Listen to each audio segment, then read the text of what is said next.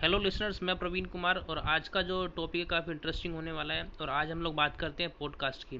तो जैसे अभी काफ़ी टाइम से तो यूट्यूब का ट्रेंड चल रहा है ओनली लोग वीडियो कंटेंट को फॉलो करते हैं। बट एक सम, एक दो साल के बाद में क्या काफ़ी टाइम से ऑलरेडी पॉडकास्ट का टाइम चल रहा है 2005 के आसपास से बट पॉडकास्ट इंडिया में उतना ट्रेंड नहीं हो रहा है।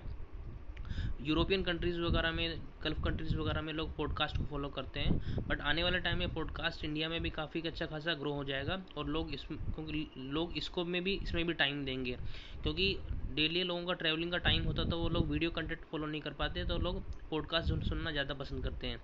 तो अक्सर आपने देखा हुआ जो लोग, जैसे गाड़ी वगैरह ड्राइव करते हैं तो लोग एफएम वगैरह सुनना प्रेफर करते हैं। बट एफएम में तो वो एजुकेशन बेस्ड कुछ नहीं होते ओनली सब गाने वाने सॉन्ग्स वगैरह ही होते हैं।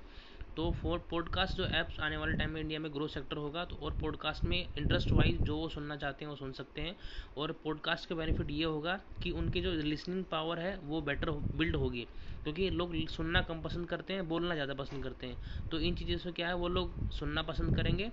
और वो चीज़, और जो चीज़ सुनी जाती है ना, वो सीधी माइंड में कैच करती है, और वो उसकी, वो चीज़ लॉन्ग टाइम तक मेमोराइज में रहती है वो।